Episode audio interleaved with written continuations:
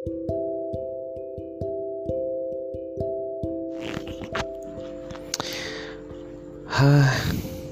udah lama banget kan nggak bikin podcast. Mungkin ada kali ya, hampir sebulan. Ya, sibuk lah. Akhir-akhir ini sibuk banget. Jenuh juga sama kerjaan, jadi ya podcastnya terbengkalai sih. Kayak yang dengerin aja podcast gue um, langsung aja malam ini gue mau ngelanjutin cerita tentang LDR LDR part 3 yang kemarin kan udah part 1 sekarang uh, lanjut lagi ke LDR part 3 dan mungkin ini yang terakhir. LDR yang terakhir sih. Amin. Karena gue nggak mau lagi LDR gue pengennya kalau ketemu seseorang yang emang cocok gue pengennya langsung nikah aja. Amin ya robbal alamin. Uh, LDR gue yang ketiga ini tuh dimulai tahun kemarin. Pas tahun yang lalu kayaknya jadi setelah gue putus dari cewek gue yang uh, yang ada di Bandung itu gue dekat lagi sama uh, cewek. Masih jauh barat juga orang cewek Sunda juga uh, dia temennya teman gue oh jadi gue dulu pernah kayak suatu apa ya kayak pelatihan gitulah dari kantor. Nah uh, si cewek ini temennya eh gue punya temen satu pelatihan juga. Nah teman gue nih punya temen temen kantornya dia satu kantor. Jadi gue dikenalin lah sama teman gue ini. Uh, awalnya gue ya biasa aja nggak ada niatan apa-apa ya cuman kenalan biasa aja gitu. Nothing tulus juga karena emang pengalaman yang udah-udah LDR dua kali jadi males aja gitu mau LDR lagi. Jadi setelah gue minta Instagram si temennya eh si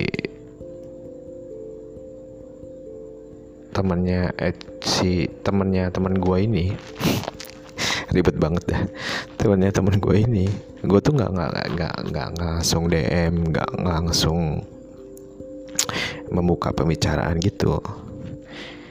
Lama gitu. Gue tuh kalau nggak salah gue follow dia tuh bulan Februari. Eh enggak sih. Eh Maret ya. Dan gue mulai chat dia tuh bulan bulan Mei lah. Jadi udah cukup udah lama ya. Jadi gue pantau dulu Instagramnya dia. Gue pantau dulu uh, udah punya pacar apa belum gitu. Nah, sampai suatu saat ada kesempatan gue coba tuh deketin. Dari situ ternyata nyambung gue sama dia itu. Nyambung bercandaannya juga nyambung. Hanya gue minta nomor WA nya kali ini sebutlah namanya Pokoknya udah kasih nama-nama bunga ya. Uh, uh, sebut saja namanya sekarang kali ini lah Rena deh. Namanya Rena. Gua bukan nama bunga-bunga lagi ya. Nama orang tapi tetap aja ini uh, alias gitu. Nama alias namanya Rena. Jadi si Rena ini bekerja di satu instansi pemerintahan yang sama kayak gua kementeriannya satu satu kementerian juga. Satu PT juga cuman beda provinsi. Dia di Garut gue di gue di Polewali. Satu jabatan juga satu angkatan juga. Terus satu apa lagi ya? Oh beda cuman beda jurusan aja. Dia psikologi gue hukum jadi ya tiap hari yang dibahas masalah kerjaan gitu. Dia di kantor kayak gimana gue di kantor kayak gimana. Terus um, ya ngerasa cocok aja sih gue sih. Ngerasa nyambung ngerasa gue ngerasa dia tuh sosok yang mendekati tipe ideal gue gitu. Lucu juga orangnya. Pokoknya gue apa ya sayang banget lah sama dia gitu. sampai akhirnya gue bela-belain untuk ke Bandung. Ketemu sama dia. Bulan itu bulan September. Kebetulan gue ada uh, kebetulan sepupu gue nikah gue pulang ke Ciamis. Eh gue sempetin lagi gue sempetin juga ke Bandung. Gue ketemu lah sama dia kan. Ketemu sama dia. Ketemu sama orang tuanya juga gue main ke rumahnya. Kita jalan kita ya layaknya orang PDKT lah makan nonton standar gitu. Dan gue ngerasa nyaman lah sama dia. Gue nggak tahu sih. Dia juga ngerasa nyaman nyaman atau enggak sama gue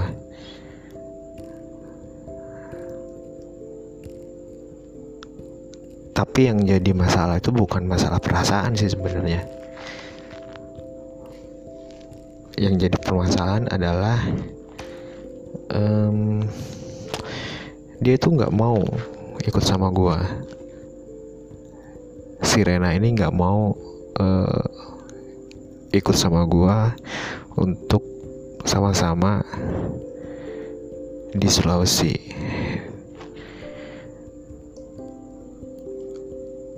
Um, dia sempat bilang sih kalau mau gitu. Asalkan orang tuanya juga setuju gitu.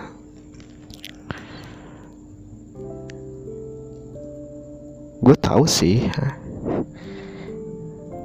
susah ya buat dia untuk ninggalin zona nyamannya dia gitu ya di Jawa Barat. Tapi di Jawa dia udah di tempat yang enak kampung halaman di ya di tempat yang nyaman lah. Jadi gue paham betul.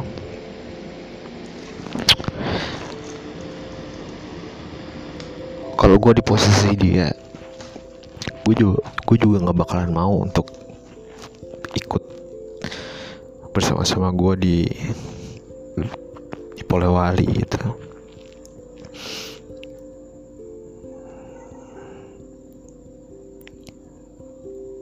Kalau gue di posisi dia gue bakalan mikir gitu. Gue cantik pekerjaan gue enak.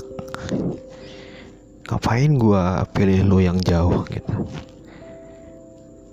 Yang ngejar-ngejar gue di sini juga banyak gitu. Gue pasti kalau di posisi dia akan ber berpikiran seperti itu sih.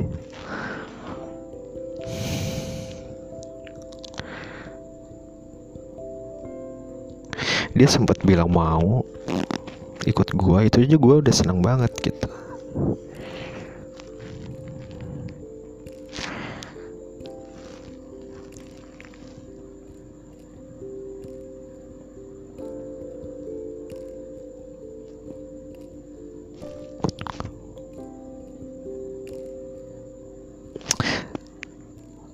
tapi setelah kita ketemu itu yang bulan September itu dia makin apa ya, dia berubah makin berubah lah gitu. Yang tadinya awalnya dia ngelunak mau ikut sama gue asalkan orang tuanya setuju ini sama sekali nggak nggak mau. Dia tegas ngomongnya dia nggak bisa untuk ninggalin uh, ninggalin kampung halamannya dia gitu.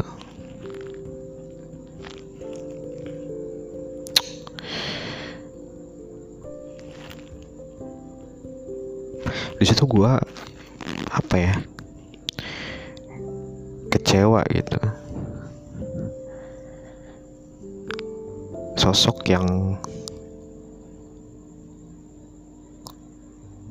yang selama ini gue idam-idamkan. Gak bisa gue dapetin gitu.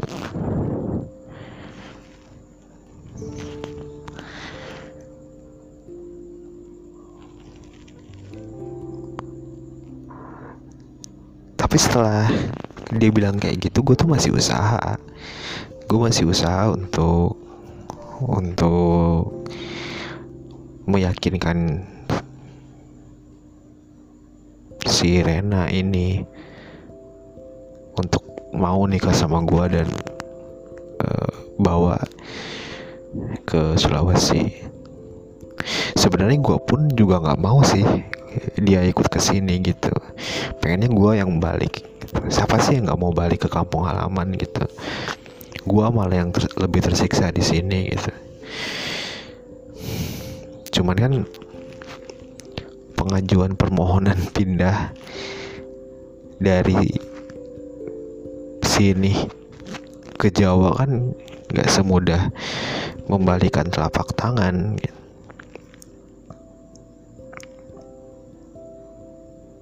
gue bukan siapa-siapa gue nggak punya koneksi apa-apa. Ya susah. Gue mau balik dalam waktu dekat ke ke Jawa tuh ya susah nggak semudah itu Ferguson.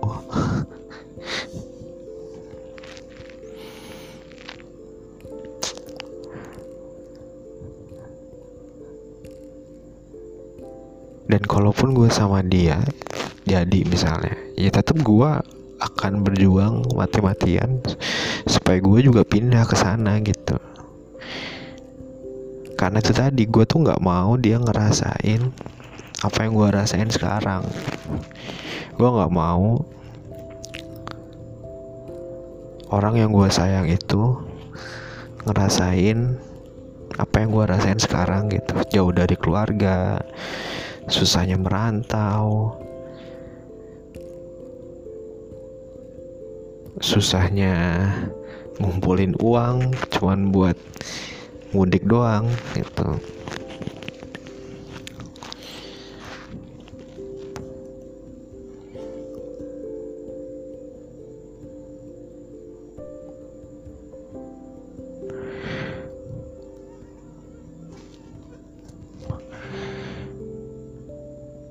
terus aja gue yang ngeyakinin dia gitu. Bahwa semua akan baik-baik aja. Kalau gue sama dia mau diikat dalam suatu pernikahan dulu gitu loh. Masalah mutasi mah gampang. Ya mas bukan gampang. Masalah mutasi masalah mutasi mah bisa dipikirin bareng-bareng gitu dari situlah dia pokoknya semenjak kita ketemuan bulan September tuh dia berubah banget lah. Jadi lebih dingin udah nggak terlalu welcome lah misalnya gitu. Tapi ada momen-momen di mana dia itu kayak ngasih kode bahwa ya udah sini kalau mau serius ya udah sini serius gitu.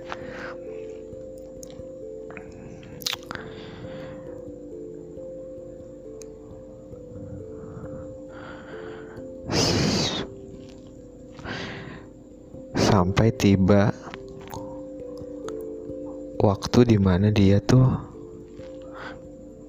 bikin story tentang nggak gue lupa story apa gitu. Terus oh tentang mamahnya. Terus gue dengan bercanda bilang wah tal mertua nih gitu.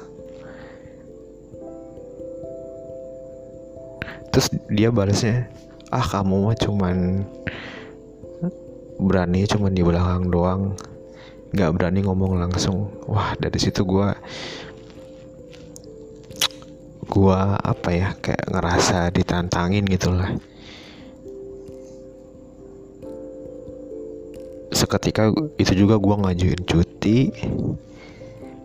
Gua ngajuin cuti gue pergi gue beli tiket ke Bandung ke rumahnya dia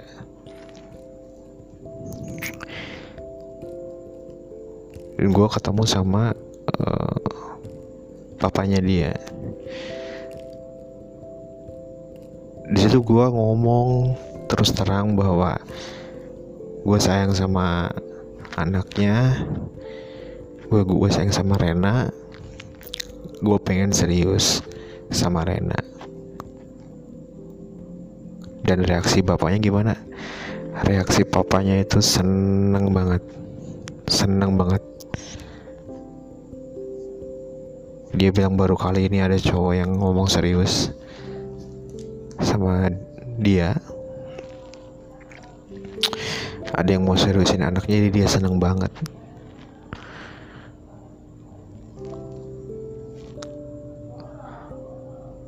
Padahal sebelumnya si Rena tuh bilang papanya dia tuh orang tuanya dia nggak bakalan setuju lah sama gue karena gue ini penempatannya jauh jadi omongan Rena tuh nggak kebukti gitu.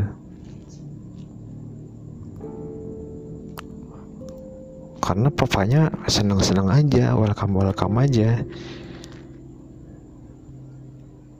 Padahal dia tahu kan gue ini penempatannya ya jauh gitu. Jauh dari domisili. Dan gue waktu ngobrol sama bapaknya dia tuh gak ada keluar. Satu kalimat pun meminta Rena untuk ikut gue ke Sulawesi gitu. Gue bahkan bilang ke papanya gue masih usaha gue masih cari jalan. Gimana caranya supaya gue bisa pindah?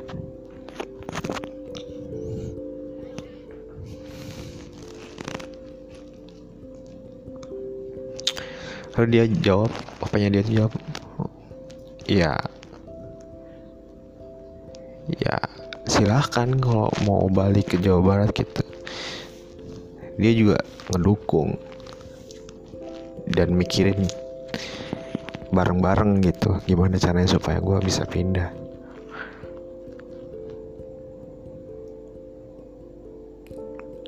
Urusan sama orang tuanya selesai gue pikir bakalan Rena tuh bakalan ngelunak gitu.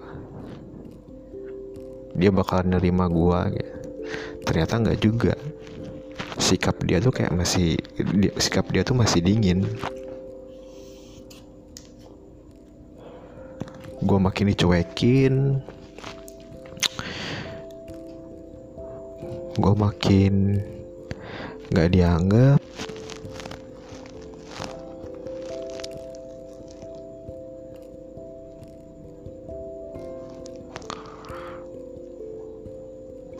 gue udah ngelakuin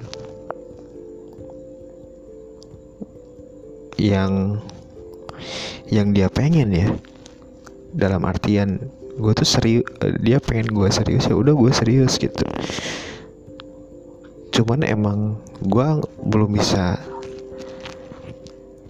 memenuhi keinginan keinginannya dia tentang gue pindah gitu. Ya karena emang keadaannya emang belum bisa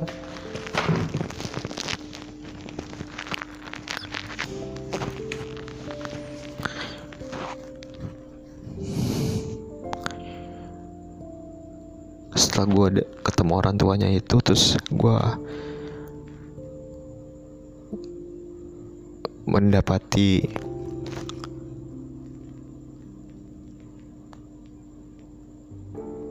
mendapati tanggapannya Rena kayak kurang welcome gitu sama gue ya gue mikir lagi gitu.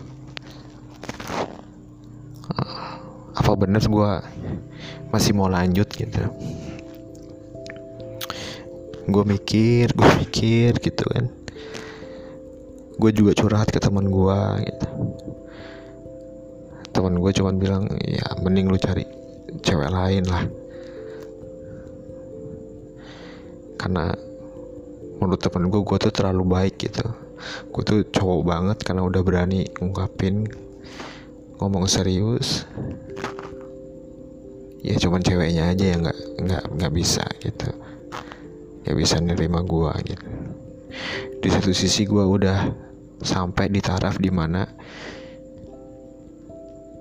gue siap menerima gue udah bisa menerima segala kekurangannya dia tetapi dia tuh nggak bisa nerima kekurangan gue gitu.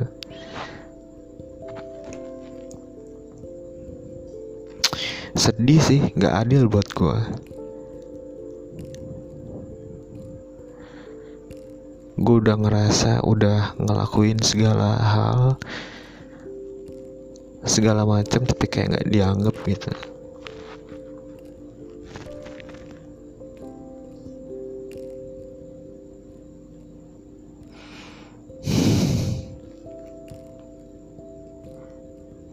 saat ini gue bisa dibilang belum bisa move on sih.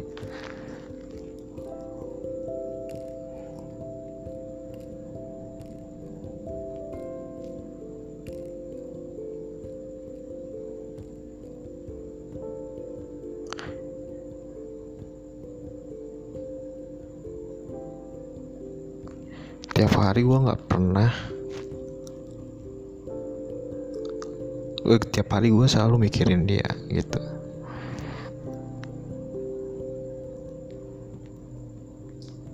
sosok yang gue benci tapi di sisi lain gue juga sayang sama dia gitu.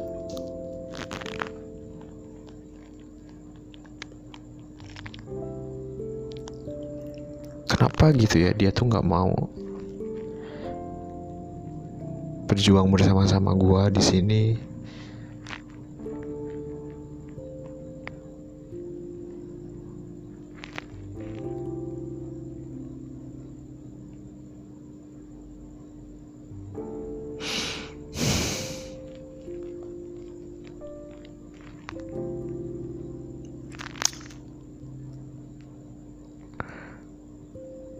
akhirnya gue waktu itu setelah gue curhat sama teman gue gue cuman bilang uh, gue akhirnya mengambil keputusan bahwa emang memang tidak bisa dilanjutin gitu hubungan gue sama dia gitu.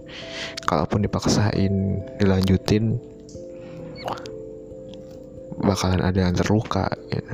entah gue yang terluka dia yang terluka atau keluarga gue atau keluarga dia yang terluka gitu karena hubungan yang yang dipaksakan gitu.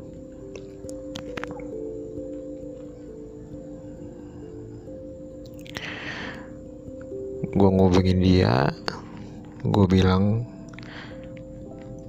ya ya udah kita memang nggak bisa bersama-sama gitu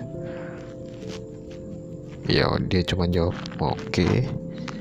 makasih udah gitu doang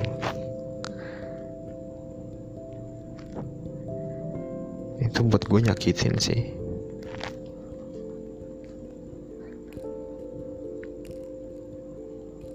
Gue sempet bilang sama dia kamu ngorbanin satu hal sama aku maka akan ku korbanin segalanya buat kamu. Lalu dia bilang satu hal yang kamu pengen itu segalanya buat aku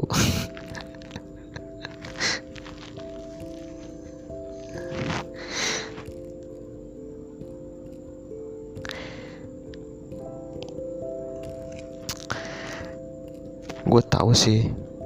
Susah emang keluar dari zona nyaman.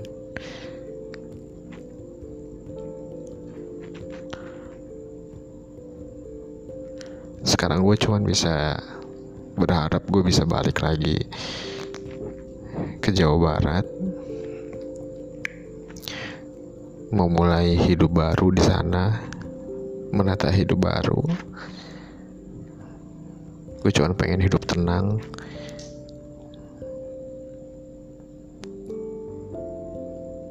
masalah jodoh biar Tuhan lah yang ngatur. Gue udah gak peduli lagi sekarang. Gue udah capek. Gue udah capek LDR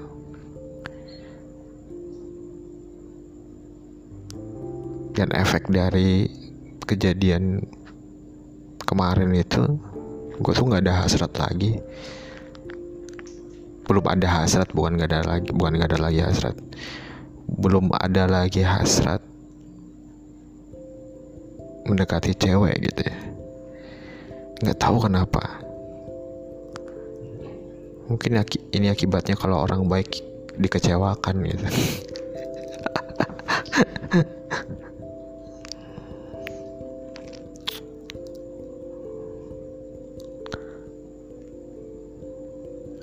gue kadang-kadang tuh ngerasa gue tuh nggak ada nggak ada artinya di mata dia gitu nggak dianggap. Tapi kadang-kadang gue ngerasa gue tuh berarti buat dia.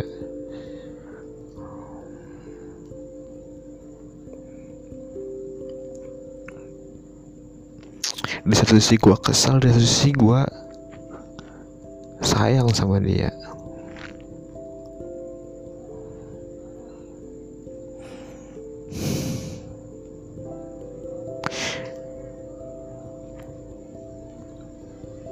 gue yakin suatu saat nanti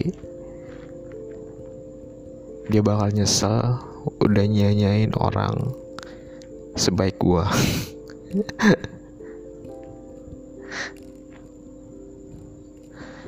yang benar-benar tulus yang benar-benar sayang sama dia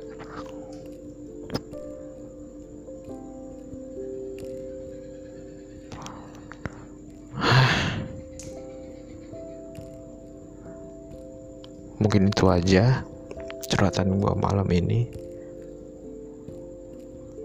Sorry kalau banyak bengongnya.